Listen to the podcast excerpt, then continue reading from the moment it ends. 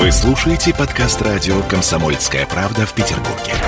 92.0 FM. эм. Итоги года. Радио «Комсомольская правда» Санкт-Петербург в эфире. И э, с нами сегодня Сергей Балуев, главный редактор журнала «Город 812», главный редактор э, газеты «Ведомости» в Санкт-Петербурге. А, и мы сегодня попытаемся подвести итог этого замечательного уходящего года. Сергей, здравствуйте. Добрый день. Ну, начнем, наверное, с того, что у нас, э, как всегда, филологи подводят такой э, промежуточный итог слова года. И вот почему-то э, в 2002 году слово года — это обнуление. Значит, выражение года — это «Живе Беларусь», э, вот. Антиязык — это Навальный мог сам себя отравить, ну и неологизм — обнулитер. Я так смотрю, что в основном все-таки все вокруг политики. А что вам больше всего запомнилось в этом году уходящем, и на чем вы бы сделали основной акцент? Вот мы на сайте журнала проводили похожий опрос. И у нас на первом месте ковид. Так, все на, на втором месте, по-моему, Путин. И на третьем экология. Ага, экология. Подождите, а Грета Тунберг и все вот эти вот э, дела, это все происходило в этом году? Я Нет, уже как-то... это происходило давно. Уже, по-моему, Тунберг забыли. Ага. Ну, не знаю. Меня мне... интересует вопрос, почему экология вдруг неожиданно. Ну, вся молодежь, она а, обеспокоена экологией. Вот из того, что я разговариваю с, с какими-то молодыми людьми, вот, экология для них э, на первом месте, а обнуление никакого места не занимает, ну вот совершенно в их головах. Ага, понятно. То есть политика и молодежь у нас не интересует. Да, а люди, как сказать, постарше, да, они, конечно, такие вот политизированно э, озабоченные. Но мне казалось, что вот сейчас уже история с Конституцией вообще забылась. Мне да? тоже кажется, что история с коронавирусом перекрыла, по-моему, все возможное. И если а, в каждом годе мы находили какое-то, ну, чаще всего отрицательное, конечно, как журналисты, э, коннотацию, то в этом году очень трудно с нами не согласиться, что год был тяжелый. И в этом году мы очень многих потеряли. В этом году а, мы, а, может быть, впервые оказались в такой ситуации, когда мы действительно не знаем, как себя вести и что делать. Вот что больше всего а, Э, с историей коронавирусной э, поразила вас и э, в чем, так сказать, наша слабость проявилась? Ну, я думаю, что мы до сих пор, ну, я, по крайней мере, не понимаю в общем, всех историй с вирусом, потому что цифры, как мне кажется, не бьются. А, не очень понятно, насколько эффективны локдауны. То есть нет, я понимаю, что во всем мире все закрывают, и это такой вот самый как сказать, применимый способ борьбы с распространением инфекции. Да? Из того, что сравнивали социологи, статистику по заболеваемости в Москве весной, да, когда у них был локдаун, и в Петербурге, когда был такой light локдаун, да. В общем, никакой вот некой связи, как бы сказать, некой разницы великой не замечено. Ну, в Петербурге меньше, в Москве больше. Петербург идет с отставанием две недели, Москва идет впереди. Вот. Но вот прямой связи, что они все закрыли, и от этого получился какой-то дикий эффект, а мы не закрыли, и у нас не получилось, эффекта нет. Да? Вот, то есть нет, понятно, что есть смерти, это ужасно, да, понятно, что вот цифры растут, и вот это информационное поле, которое есть, оно давит, в общем, э, на всех со страшной силой, да, и, в общем, э, э, и ты начинаешь думать о том, что это все жутко, ужасно, надо что-то делать. Насколько все это эффективно, а черт его знает, скажу я. Ну вот не понимаю. Насколько правильно... Нет, понятно, что нас закрывают то, что что легче всего закрыть, да, там музеи закрыть легче всего, потому что они такие молчаливые и... Безответные. Да, безответные. Ну, вот мы их закроем. Театры, в общем, тоже не очень, а, как сказать, а, лоббистские возможности имеют, поэтому тоже их можно прикрыть. Ну, или как-то там прикрыть на там, 75%. Ну, на новогодние праздники можно вообще закрыть, чтобы вот. и искушения не было ходить куда-то. А, вот я знаю, как устроено лечение в поликлиниках, да? Вот это рассадник ковида очевидный совершенно, когда к одному врачу идет одновременно поток больных нековидных, идет одновременно поток к медсестре, который сдает тесты на а, коронавирус, то есть неизвестно, то есть известно, что они ковидные, еще неизвестно, а, вылечились ли они, да? А одновременно идут люди выписываться, то есть, в общем, это такой вот единый поток, э, очевидно, больных и очевидно небольных. А вот это системная проблема, которую решить э, сложно, да? Которую не решают. То есть в больницах, наверное, с зонами там красными, зелеными решают, а в поликлиниках, очевидно, нет. Я, а. насколько помню, в детской поликлинике всегда э, был бокс для больных. То есть, если вот ты, вот, предположим, знаешь точно, что ты не здоров, и твой ребенок не здоров, то ты идешь с другой стороны и вот идешь через этот бокс. Это было так в советское время и оставалось так э, на долгие годы. Вот как сейчас с ковидом, не знаю. В общем, во взрослых поликлиниках, по крайней мере, тех, которых я знаю, такого нет. Да? Есть один вход для всех подряд. Гардероб не работает, люди ходят с с пультами со своими. С пультами сидят в очереди, потому что поток огромный, и врачи не как сказать, не успевают в тот, в тот временной промежуток, который выделен. 15 минут, по-моему, выделяется на больного, но э, реально их раза в три больше. Ну, так получилось, что у нас герои года э, в 2020-м стали все-таки врачи. Да.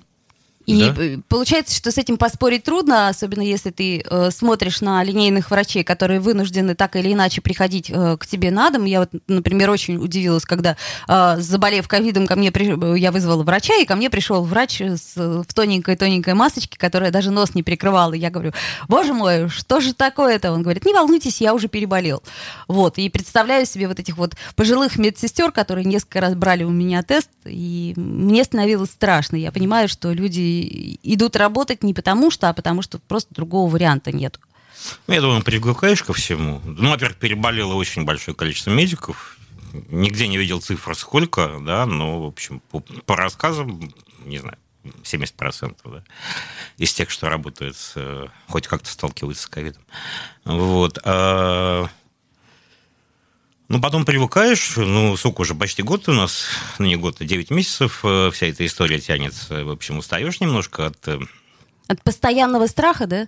Да. да. Ну и, видимо, так как-то наши жители э, северной столицы тоже немножко смирились, и я так понимаю, что тот страх, который у нас присутствовал, скажем, в марте, апреле и мае, он уже стерся, и, ну да, ездят в метро в масках в основном все-таки. Но э, в общем-то, когда пугаешь постоянно белой обезьяной, то под конец уже ты понимаешь, что уже скорее бы ты с ней встретился, с этой белой обезьяной. Нет, ну люди поделились, очевидно, на те... Ну, я знаю тех людей, которые боятся очень сильно, да, и, в общем, стараются не выходить из дома и всячески соблюдать все э, все правила, только доставка, без маски никуда. Есть много людей таких, как, не знаю, ковид-диссидентов, Э, Которые отрицают в принципе... Вот все таксисты, с которыми я ездил, доказывали, абсолютно, вот сто процентов, доказывали мне, что это просто грипп. Ну, просто грипп, что ты тут маску надел, да? Да ладно? Да.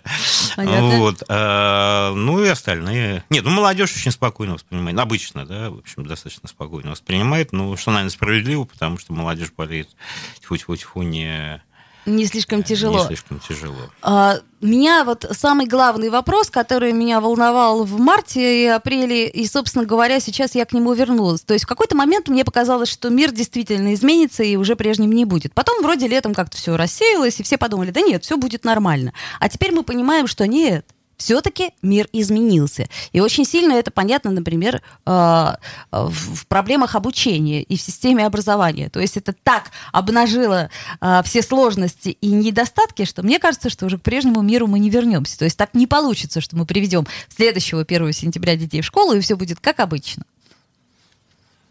Но есть вообще проблема, как мне кажется, мир меняется и очень меняется э, сильно. Да? Мне кажется, не хватает таких вот связей ну, такое живое общение, да, во, во всех областях. Это сильно меняет, э, собственно, вот характер отношений. А, мне кажется, это очень плохо, да, как человеку не, не молодого, мне кажется, это все, все, все ужасно. А, вот. Э, и мне кажется, что это вот не изменится до конца, да, то есть даже если все, как сказать, кордоны снимут, то все равно останется некий некая опаска, да, и некое новое отношение к, к разговорам.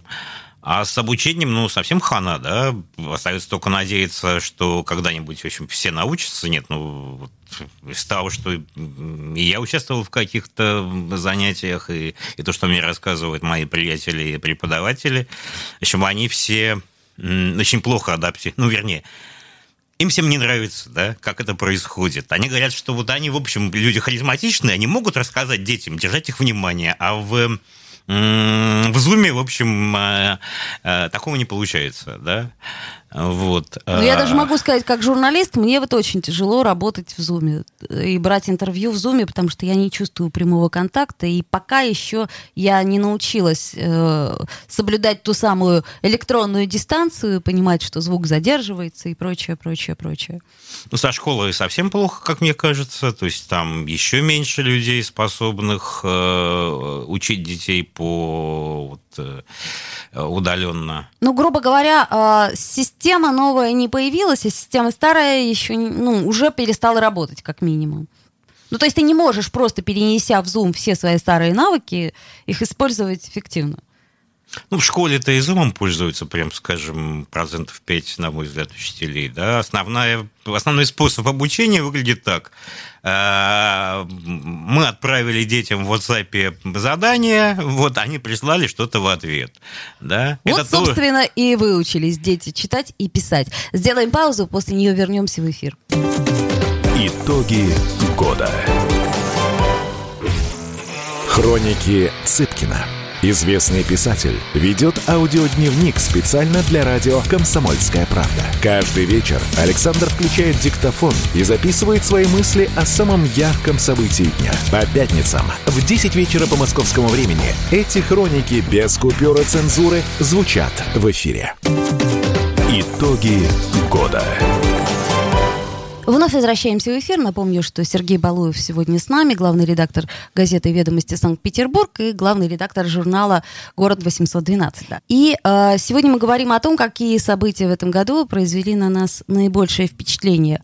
А что касается войны в Нагорном Карабахе, э, как вы считаете, э, это событие для нас, для России? Ну, безусловно, да. Ну, потому что мы... У нас такой родной армянский народ да? Хотя у нас, по-моему, армян и азербайджанцев э, живет в России примерно одинаковое количество. Но тем не менее. Но да? тем не менее, почему-то армяне нам ближе. Это вот не, не то, что я хочу быть неполиткорректным, это такое вот субъективное ощущение. Вот. Э, и, конечно, для нас это вот такая небольшая, не, не, фу, как бы некая сопричастность тому, что там происходит, поэтому есть. При том, что, безусловно, с точки зрения, я не знаю, там, международных законов, Азербайджан, в общем, имеет право на ту территорию, которую он занял. Да. Вот. Эм, когда я был в Армении, я раза два там был, э, год назад был, э, то, конечно, я был поражен той степенью озлобления, которое было у всех, с кем я говорил э, в Армении по отношению к Азербайджану. Я ну, я так понимаю, что этот я конфликт... думаю, что это он, взаимный э, процесс. Да, да, я так полагаю, что он не сегодня возник, и, так сказать, этому конфликту уже много-много сотен лет. Ну вот когда начинают рассуждать о великих чем-то, Великая Армения, Великая Турция, Великий, ну, Азербайджан не слышал, да, но тем Нет, не сейчас менее. как раз это такой must-have. Вот. Ну, это, конечно, вот, такой абсолютный тупик, да.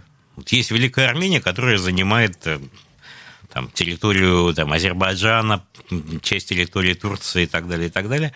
Вот, э, и воспоминания о каких-то там двух тысячах лет назад, в общем, все это ну, это тупиковые разговоры, да. Они не только касаются вот, Закавказья, они касаются всего подряд. Там, в Венгрии говорят о Великой Венгрии, которая занимает огромную территорию, там, и Хорватию, и, Словению, и Румынию. Э, вот. Ну, ну, мне кажется, что вот с этих позиций невозможно договориться да, э, ни с кем. Ну, а по факту, что произошло и что произошло для России? То есть, грубо говоря, Россия выиграла в этой ситуации, Россия проиграла в этой ситуации, Россия осталась абсолютно в стороне. Нет, ну Россия в ситуации это выиграла, безусловно. Нет, ну Россия контролирует Армению полностью, Россия контролирует Карабах. Россия частично контролирует э, действия Азербайджана. То есть нет, она стала таким активным игроком. Да. До этого она была игроком, в общем, пассивным, да, ну, там была четверка, которая занималась Карабахом, где, куда входила и Россия. Вот. А сейчас Россия активный игрок. Армения, которая уходила от России, в общем, вынуждена э, прислушиваться к ней. Пашинян, который премьер э, Армении, в общем, свои прозападные, как сказать, высказывания э, умерил. Да? То есть нет, Россия выиграла в этой истории что касается э, наших э, сторонников, и в данном случае, как э, Владимир Владимирович сказал на большой пресс-конференции, что Эрдоган – это человек, который умеет держать слово, не виляет хвостом, то есть с явной симпатией он отозвался о президенте Турции. Ну, это же все политические заявления, да? Это... Нет, ну, во-первых, наверное, симпатия есть, да? Ну, вообще Путин демонстрирует симпатии, ну, вообще мы все, и Путин в том числе, к сильным лидерам симпатии демонстрируем, к лидерам таким вот демократическим симпатии не демонстрируем. Вот. Кто там э, президент Финляндии? Да нам совершенно неинтересно, потому что это не сильный лидер, да? а это такая демократическая страна. Вот. Но потом это политические заявления, да, это такой сигнал Эрдогану, все хорошо, мы, как бы сказать, союзники, э, ну, сигнал народу, да, что мы с Турцией, как бы на Турцию не обижены. Э, вот. То есть получается, что все-таки э, Турция на данный момент это союзник России. Мне просто вообще как-то так сложно об этом говорить. Мне кажется, Турция настолько э, хитрая э, структура, что она не может быть союзником в прямом смысле. Но это может быть мой э, такой предвзятый взгляд. Нет, ну есть такое понятие региональная э, там, сверхдержава, да. Э, вот. Россия хочет сохранить влияние на постсоветском пространстве всем и немножко шире. Или там на всем том пространстве, где Советский Союз э, имел влияние. Да? Это очень большая территория. Вот. А Турция тоже хочет э, быть такой вот региональной державой и быть лидером на, там, на Востоке, включая там, э, Закавказье. Вот. вот на этом вот стыке мы сталкиваемся. Да? Мы сталкиваемся в Сирии, мы сталкиваемся в Азербайджане и Армении. А, поэтому конфликты, в общем, неизбежны, да, совершенно. А, но каждый пытается сохранить вот это самое лидерство. Да. Конечно, нам, нам, Великому Советскому Союзу, да, странно говорить, что вот какая-то Турция, которую мы считали не очень э, крутой страной, в общем, занимает примерно такие же позиции в мире, как и, как и Россия. Ну, да? такой великодержавный взгляд, скорее. Нет, ну, геополитика все-таки есть, да, э, и, в общем, деваться тут и некуда. А, но надо сказать нет, что, в общем, удивительным делом Путин все время выигрывает. Да? Ну хорошо, а давайте тогда посмотрим еще на одну э, бывшую советскую республику, на Беларусь. Что произошло в Беларуси в этом году и э, каким образом кто выиграл и проиграл, ну кроме несчастных белорусов? Ну все немножко выиграли, я бы сказал. Белорусы выиграли тем, что они показали, что они все-таки на что-то способны. То есть да? у них есть зубы. У них есть зубы, некое самосознание, и они долго держатся. Просто я не ожидал, что сколько уже, там, месяца четыре, да, продолжает вот эти противостояния.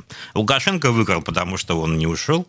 Да. Как, как ни странно, да, так вот получилось, что все вроде как прогнозировали, что уйдет, а нет, однако. И, и каким образом, по вашему мнению, в какую сторону может развиваться эта ситуация? Ну, опять-таки, она будет развиваться в сторону того, что, чего хочет Россия, да, то есть подконтрольный России процесс. То есть, э, по крайней мере, сейчас. Сейчас Лукашенко слаб, да, он полностью зависит от России, как и в Армении Пашинян.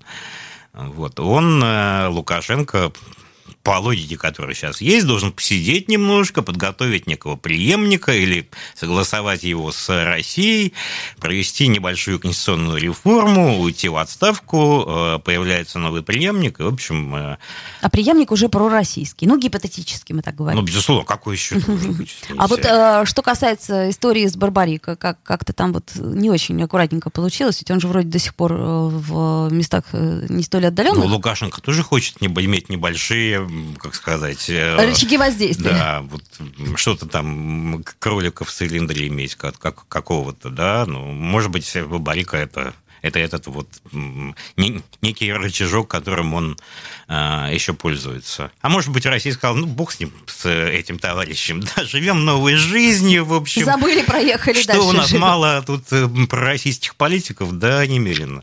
А, то есть понятно, э, как бы как резервный вариант он остается, но уже все менее и менее... Ну нет, я, я, я, не, я не знаю, да, я вот по, по персоналиям не, не знаю, да, нет, ну понятно, что Россия должна сохранить, ну, вернее, Россия в нынешнем с нынешним руководством хочет сохранить э, влияние на Беларусь, да, и вот э, а, но при этом действовать более или менее, как сказать, мягко, да, то есть вот не не бить уж так сильно и не убивать манифестантов, а там водой разгонять. Да? Ну, то есть понятно, что это не Россия делает, это делает Лукашенко, но э, я думаю, ему сказали, держись, но старайся сказать. Столько крови не проливать. Да, старайся помягче, да, а, чуть-чуть. А, а вот у меня вопрос такой практический. На чьи деньги все это делается? Что именно? Ну, я имею в виду, что вот полиции, предположим, в Беларуси стали платить, насколько я знаю, в разы больше, чем платили. Вот откуда такой резерв вдруг неожиданно? Ну, из бюджета. Из бюджета, из белорусского бюджета, да? То есть... Ну, в конце концов, они могут деньги напечатать, да, если вот говорить э, физически, там, быть эмиссия какая-то. Могут снять с чего-то, с каких-то проектов. Потом, ну, сейчас вот конфликт идет, да, какие инвестиционные проекты? Ну, э, наше дело удержать страну, как говорит Лукашенко. Вот, поэтому это приоритет. Ну, в этом я не вижу никаких сложностей, да, ну, да. Ну, что, что значит эмиссия? Не обязательно наличные печатать, да? В конце концов, это у нас сейчас мы живем в электронных деньгах, э, и миллиард туда, миллиард сюда, в общем, дело то хорошее. То есть получается, что э, в двух конфликтах, да, я имею в виду бывшие союзные республики, э, Россия это выиграла по факту? Ну, на данный момент, да. Ну, в Армении, безусловно, да в Армении выиграла. Ну, потому что у, у Армении нету, на самом деле, ресурсов, да. И непонятно, что ей делать в... Ну, такая маленькая республика, зажатая между, как сказать, между другими странами. Граница только с Грузией открыта, в общем... Э, ну, при, при том, что э, Путин открыто объявляет о том, что э, президент Эрдоган его союзник, то отношения с Арменией очень трудно будут складываться. Нет, ну Азербайджан уже получил э, почти все территории, которые у него забрали в, в каком-то там 30 лет назад. Да, совершенно вот. верно. Э, это то, что называлось территории оккупированные. Территории Азербайджана, занятые Арменией, Арменией, так на всех картах писали, да? То есть это не Карабах. Да, сделаем паузу, после нее вернемся в эфир, э, послушаем новости. Итоги года. Когда градус эмоций в мире стремится к своему историческому максимуму. Когда каждый день это война и мир в одном флаконе. Когда одной искры достаточно для пожара планетарного масштаба. В такое время нельзя оставаться спокойным и равнодушным. На радио «Комсомольская правда» стартовал сезон высокого напряжения. Новости со скоростью телеграм-каналов. Эмоции на грани дозволенного – Гости с Олимпа и со дна. Только высокое напряжение спасет мир. Разряд. Итоги года. Вновь возвращаемся в эфир. Напомню, что Сергей Балуев в нашей студии. Мы пытаемся подвести итоги этого непростого года. А, вот прошла у нас большая пресс-конференция Владимира Владимировича Путина. Но из всей пресс-конференции э, лично я для себя сделала один единственный вывод. Это то, что моему ребенку дадут 5000 рублей. Больше выводов почему-то я не сделала. Но я, наверное, невнимательно смотрела. Может быть, потому что я женщина, может быть, потому что я, э, так сказать, не все целиком прямо э, дословно прослушала послушала.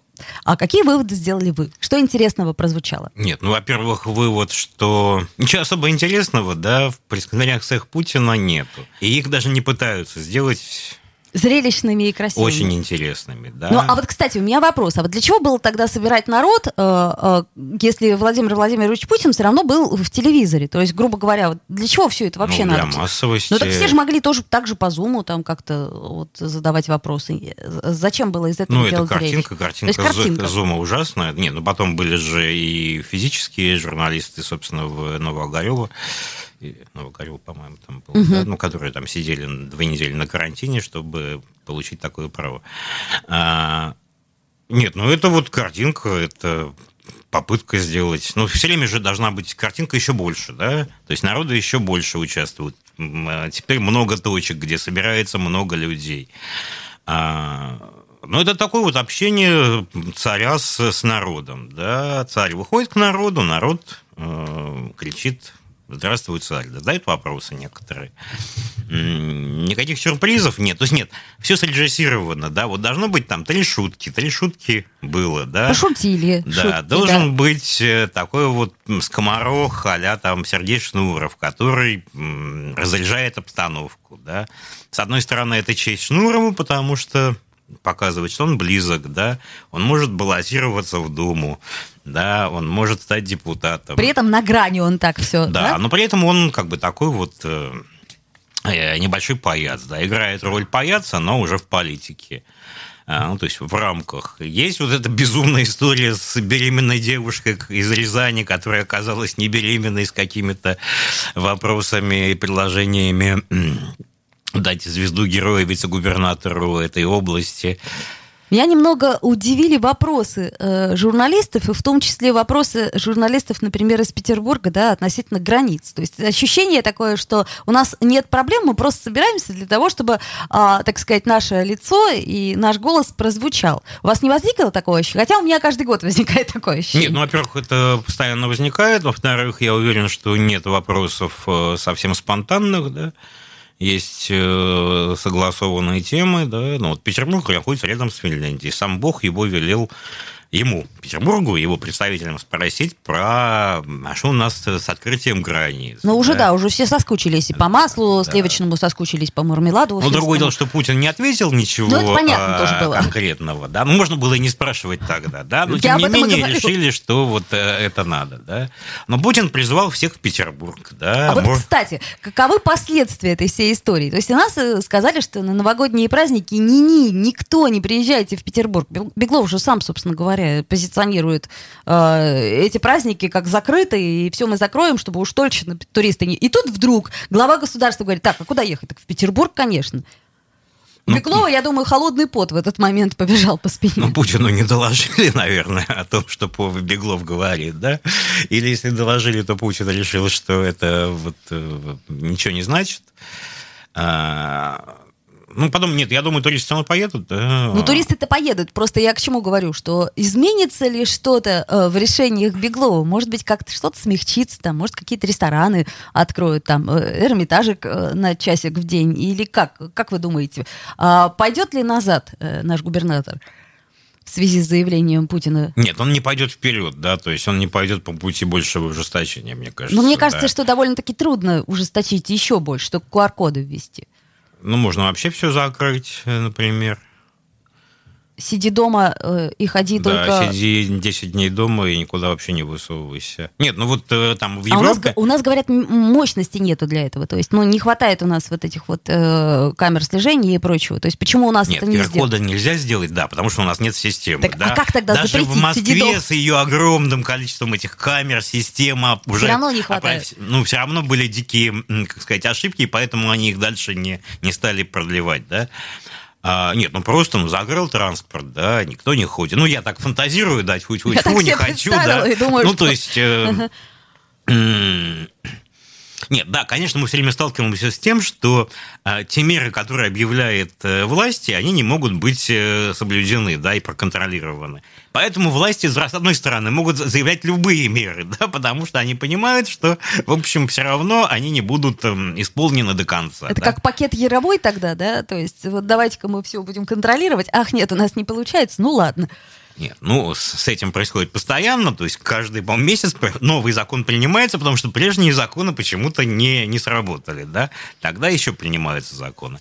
Ну, здесь примерно то же самое, можно эти вот э, запреты на, как сказать, наращивать один на другой, вот, и кого-то иногда ловить, там, ловить какого-нибудь там интеллигента 10, в очках. 10 баров, да, или там э, кого там у нас ловили из певцов, э, Максима Леонидова там в... Да-да-да, в парке. Э, в парке, да, совершенно безумная история. Ну, в смысле, история с закрытием парков э, была какая-то совершенно странная. А вот, кстати, так до сих пор никто и не ответил. Зачем же закрывали парки? Ну, надо же было что-то делать. Ну, закрыли. Нет, надо было что-то делать. И потом, это, это почему, я не понимаю, почему закрывали и на Западе, да, то есть мы, в общем, копируем те меры, которые там есть, и там очень жесткие меры сейчас в куче стран принимаются, там комендантские часы, запрет собираться больше там двух или максимум четырех, если вы, заранее знакомы.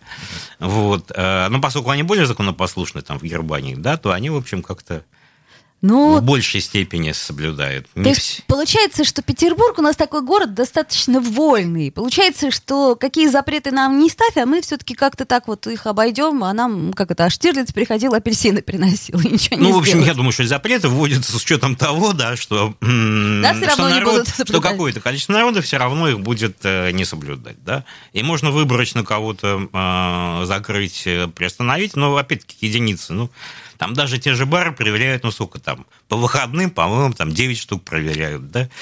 Ну, с учетом того, что у нас, по-моему, 5,5 тысяч ресторанов и кафе в городе, ну, 9 штук, в общем, всех не перебреете, да? да? именно так. Хорошо. А, ну, к новогодней теме тогда перейдем. А, наша красавица на Дворцовой площади. Вот э, я считаю, что это прогресс большой, что народ проголосовал за настоящее живое дерево. Вот, ну, здорово же. Я э, не Гринпис, к сожалению. То есть, ну, я, я за красоту вот эту вот природную, тем более, что считаю, что экологически, может быть, оно и не хуже. А, но Привезли, опять все недовольны. Ах, она там лысая, ах, она такая, ах, она сякая, ах, вот почему у нас все как-то через одно место идет? Вот даже елку выбрали, а привезли какого-то урода. Как-то был я давно, когда еще разрешали в Лондоне, там на Трафальгарской площади стояла елка. Совершенно э, кривенькая, да? Так. Еле-еле четыре, значит, веточки из нее. В Лондоне? Да. Угу.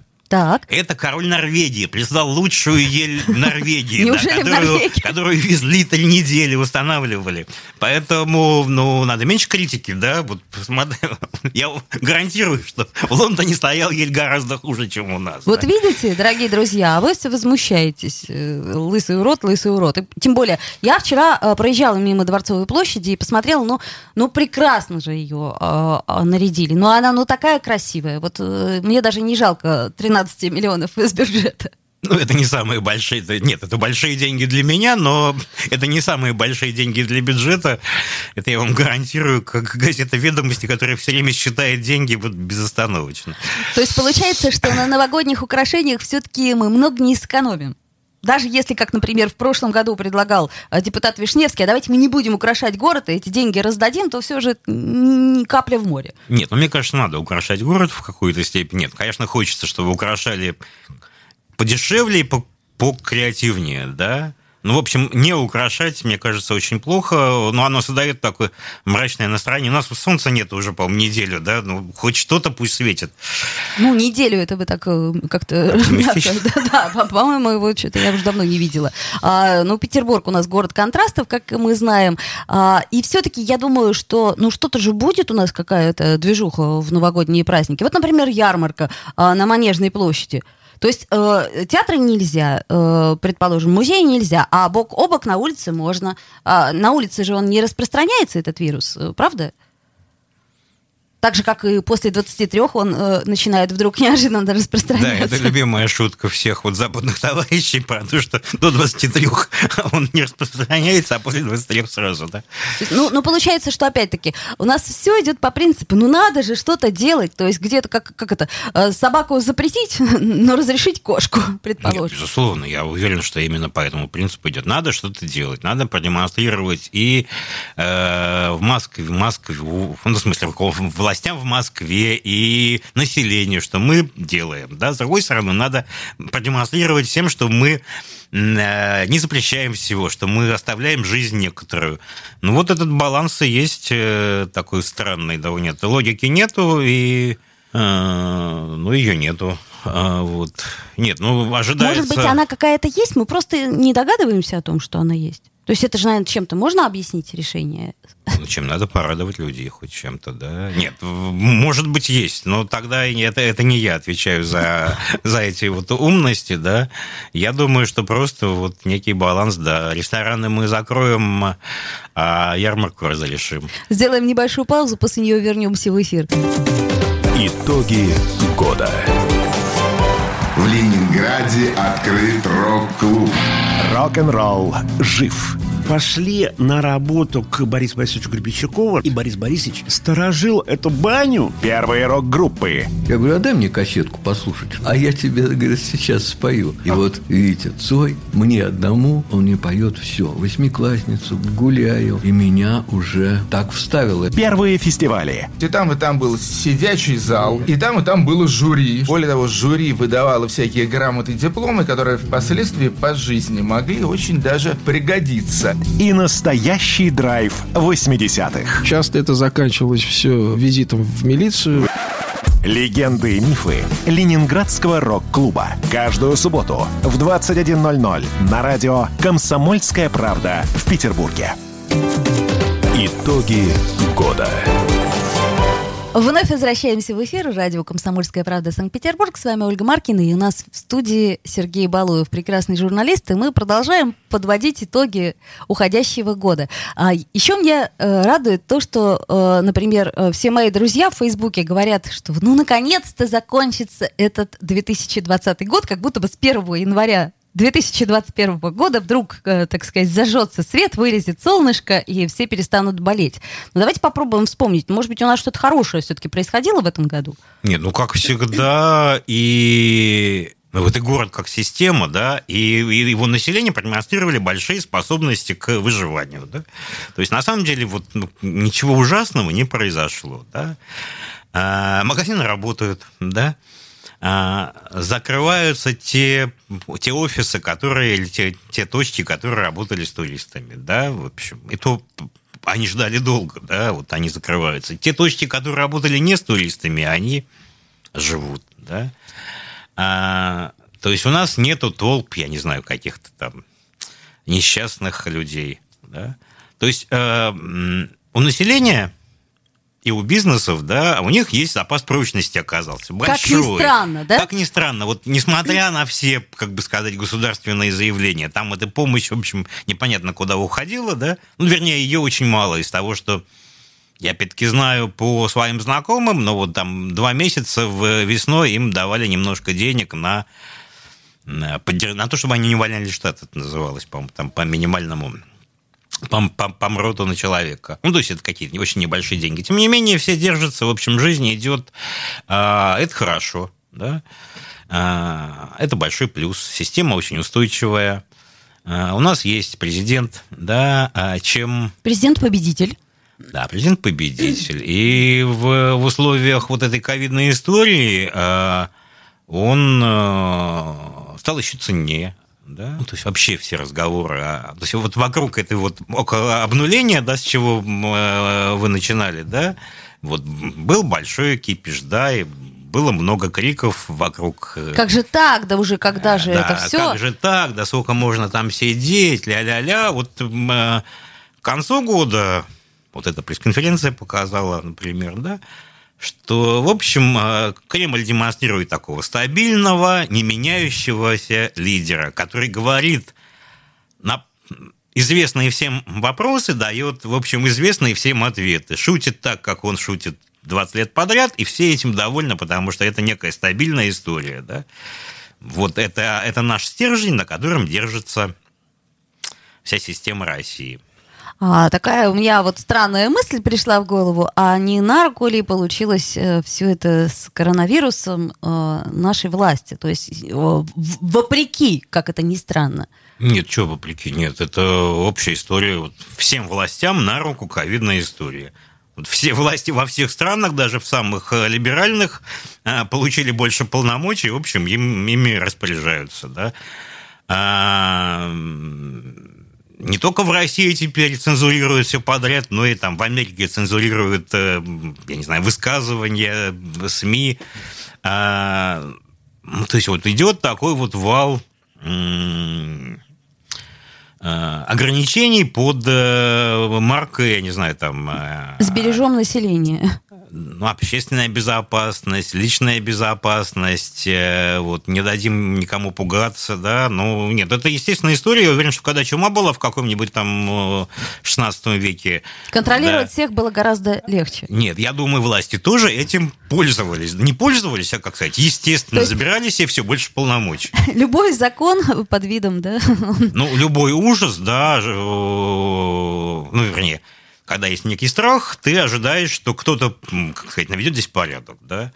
Поскольку мы не верим там а, правительству, его министрам конкретным, да, мы не очень верим местным властям, вот, э, они какую-то нелогичность, то, что мы все время обсуждаем. Почему тут нелогично, почему там нелогично.